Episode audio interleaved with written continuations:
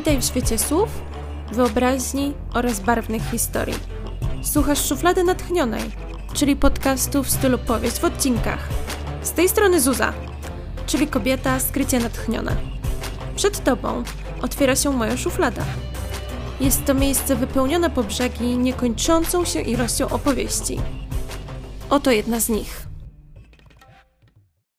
Marionetka, odcinek siedemnasty. Niebezpieczna kryjówka. Ciało Elektry rozłożone jest na środku biurka, a jej ręce wiszą po jego bokach. Ma otwartą buzię, oczy zastygłe w przerażeniu, a tuż nad nimi znajduje się dziura w czole z zaschniętą obwódką z krwi. Jedna kula. Tyle wystarczyło. Nie było nas tutaj kilkanaście godzin. W tym czasie życie uszło z agentki E. Kto mógł wiedzieć o krypcie z kamienia na niewielkiej, niezamieszkanej wyspie? Kto był w stanie przejść wszystkie zabezpieczenia zamontowane przez specjalistów V? Komu udało się pokonać agenta, ale przede wszystkim, czy ten ktoś nadal tu jest? Zerkam ukradkiem na Ksawerego, którego kompletnie zamroziło. Agenci organizacji V giną. Rzadko, ale giną. To oczywiste. Taka branża. Nigdy jednak nie widziałam na własne oczy ciała kogoś, z kim miałam cokolwiek wspólnego. On chyba też nie. Pojęcia nie mam, jak mu się udało nie upuścić nieprzytomnego ciała Inge, która nieświadoma nadal przebywa w świecie farmakologicznego snu. Sprawdzę kamery. Mówię, próbując otrząsnąć się z szoku. Niczego nie ruszaj. V na pewno będzie chciało przysłać tutaj ekipę śledczą. Podchodzę do monitorów i próbuję przede wszystkim skupić się na czymś innym. Jakakolwiek forma pracy pomoże mi się ocknąć z szoku i zacząć działać. Nasze położenie nie jest najlepsze, a fakt, że Ksawery stoi jak słup soli, no cóż, być może znał Elektrę lepiej niż ja. X, możesz zabrać Ingę do pokoju przesłuchań. Wydaje się najbardziej chronionym. Zamknij ją tam, tylko uważaj po drodze. Obraz z kamery jest dokładny, ale wygląda na to, że jest kilka dziur. Ktoś nadal może tu być. Moje słowa dochodzą do agenta X z wyraźnym opóźnieniem. Wreszcie jednak dobywa broni z za pleców, jego nogi ożywają i ostrożnie przesuwa się wzdłuż ściany w stronę korytarza i kamiennych schodów. Ja mam okazję wykorzystać nieobecność Ksawerego. Cofam więc obraz z kamer, ale zamiast szukać mordercy E, szukam siebie. Muszę usunąć zapis mojego myszkowania w rzeczach osobistych Elektry, zanim opuściliśmy wyspę, zaledwie kilkanaście godzin temu. Osoba odpowiedzialna za przeglądanie taśm mogłaby wyciągnąć nieodpowiednie wnioski i zarzucić mi współudział w morderstwie, którego nie mogłam popełnić. Przy okazji odkrywam, że nie tylko ja wpadłam na genialny pomysł usunięcia nagrań. Brakuje filmów z kilku godzin. Wcześniej Elektra kręci się po różnych pomieszczeniach, jakby z zamiarem pakowania rzeczy przed podróżą.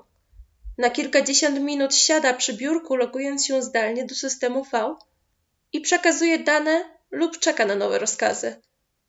Wreszcie zamyka system, podnosi się z krzesła i coś przykuwa jej uwagę. Jej dłoń sięga po broń, a nagranie zostaje ucięte. Następny materiał filmowy przedstawia jej leżące bez życia ciało na tym samym biurku i około trzy godziny później rejestruje nasze wejście. Usuwam materiał, który mógłby mnie obciążyć w przyszłości, a X wraca do pomieszczenia. Teren czysty. Znalazłaś coś? Pyta. Dziurę w nagraniach. Inge nadal śpi? Tak, ale niedługo się obudzi. Myślisz, że ma coś z tym wspólnego? Nie można tego wykluczyć, ale V ma wielu wrogów, a całkiem sporą grupę spotkaliśmy już podczas swojego pobytu w Peru. Najwyższy czas, żeby zgłosić dowództwu, co się wydarzyło. Wpakowaliśmy się w niezły syf. X patrzy ostatni raz na Elektrę i znika w korytarzu.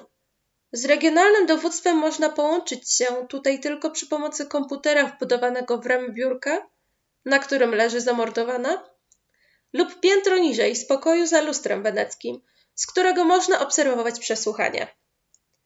Przez chwilę zastanawiam się, czy jest coś innego do zrobienia w tej sytuacji, ale nic nie przychodzi mi do głowy. Podążam więc za cieniem umieśnionego, zmęczonego mężczyzny, żeby usłyszeć, co ambasador ma do powiedzenia w tej sprawie. Wchodzę do pokoju z lustrem weneckim, kiedy rozmowa już trwa. Słyszę mechanicznie zniekształcony głos jednego z ambasadorów, który mimo iż ewidentnie niezadowolony, mówi spokojnie, jakby słuchał prognozy pogody, zamiast wiadomości o śmierci jednego ze swoich agentów. Inge Larsen została przejęta, mówi X. Nie powiedziała nic znaczącego dotychczas. Raczej nie będzie chciała współpracować. Czy przesłuchanie należy do naszych obowiązków? Nie. Pojawia się na wyspie Elfronton osobiście za kilka godzin. Do tego czasu należy ją przytrzymać przy życiu i zabezpieczyć jej ubranie, próbki D N A, odciski oraz pozostałe przedmioty, które posiada przy sobie. Co w sprawie morderstwa agentki E? Wraz ze mną pojawi się ekipa śledcza. Niestety, to wydarzenie oznacza, że nasza główna kryjówka w tym regionie została odkryta i nie jest bezpieczna. Jednak ze względu na konieczność utrzymania nieskazitelnego stanu miejsca zbrodni oraz fakt, że przeniesienie więźnia wiąże się z większym ryzykiem niż trzymanie jej pod kluczem, zostaniecie w krypcie, dopóki nie otrzymacie innych rozkazów. Przygotujcie się na ewentualny powrót mordercy z posiłkami lub próbę przejęcia więźnia. Zawartość zbrojowni powinna przygotować was na każdą ewentualność. X zerka na mnie, a ja podnoszę lekko ramiona do góry. Jako agenci nie mamy prawa protestować. Czuję, jak tatuaż z kodem kreskowym na moim nadgarstku zmienia kształt. Rozmowa zmierza ku końcowi. Rozkazy zostały zatwierdzone, a dostęp do wszystkich pomieszczeń i broni w kamiennej krypcie udzielony. Ambasador rozłącza się, odbierając nam możliwość zadania dodatkowych pytań. Patrzę w stronę lustra weneckiego. Śpiąca królewna się budzi. Pójdę znaleźć jakieś ubranie na zmianę. Potem zabezpieczę te szmaty, w których teraz się znajduję. Wejdę do środka i zdejmę te odciski. Póki jeszcze nie doszła do siebie. A przy okazji przypilnuję, żeby niczego nie kombinowała. Odpowiada X. Zatrzymaj się po drodze w zbrojowni i wyciągnij nam coś mocniejszego. Okej, okay, zaraz wracam. Przechodzę do pobliskiej sypialni, która została mi niedawno udostępniona, żebym sama się przebrała. Otwieram szafę, w której znajduje się kilka kompletów standardowego wyposażenia agenta, kombinezony do ćwiczeń, cienkie kamizelki kuloodporne, kilka kompletów ubrań idealnie nadających się do pracy w terenie. Dla Inge wybieram kombinezon, ale zabieram również dwa świeże komplety ubrań dla siebie i Ksawerego. Te, które mamy na sobie, nie nadają się do niczego, odkąd opuściliśmy budynek magazynu. Przebieram się szybko, wrzucam stare ubranie do kosza i wychodzę z pokoju. Następnie odwiedzam zbrojownię, gdzie muszę zeskanować swój tatuaż i wprowadzić swoje osobiste hasła dostępu. Moim oczom ukazuje się pełen przekrój broni palnej i białej, a ze względu na to, że na wyspie znajduje się pokój przesłuchań, można tu znaleźć również kilka narzędzi tortur. Chwytam w ręce po shotgunie dla każdego z nas i ładuję w kieszenie tyle naboi, ile jestem w stanie zmieścić. Wracam do pokoju z lustrem weneckim i rozładowuję towar. Patrzę, jak X siedzi plecami do mnie, a naprzeciwko niego wyprostowana, lekko posinieczona Inge, która wygląda, jakby go słuchała. Wciskam odpowiedni guzik i fragment monologu Ksawerego rozlega się przez głośnik. Po co ci to było, co? Mieszanie się w sprawy gangów, które są zbyt mocne, żeby je rozbiła jedna, ani silna, ani wybitna osoba. Latanie po świecie. Przekabacanie agentów służb wywiadowczych na swoją stronę. Zastanów się, ile trupów zostawiłaś już za sobą. Takich słów po Ksawerym się nie spodziewałam. W ogóle nie spodziewałam się żadnych słów. Polecenie było jasne.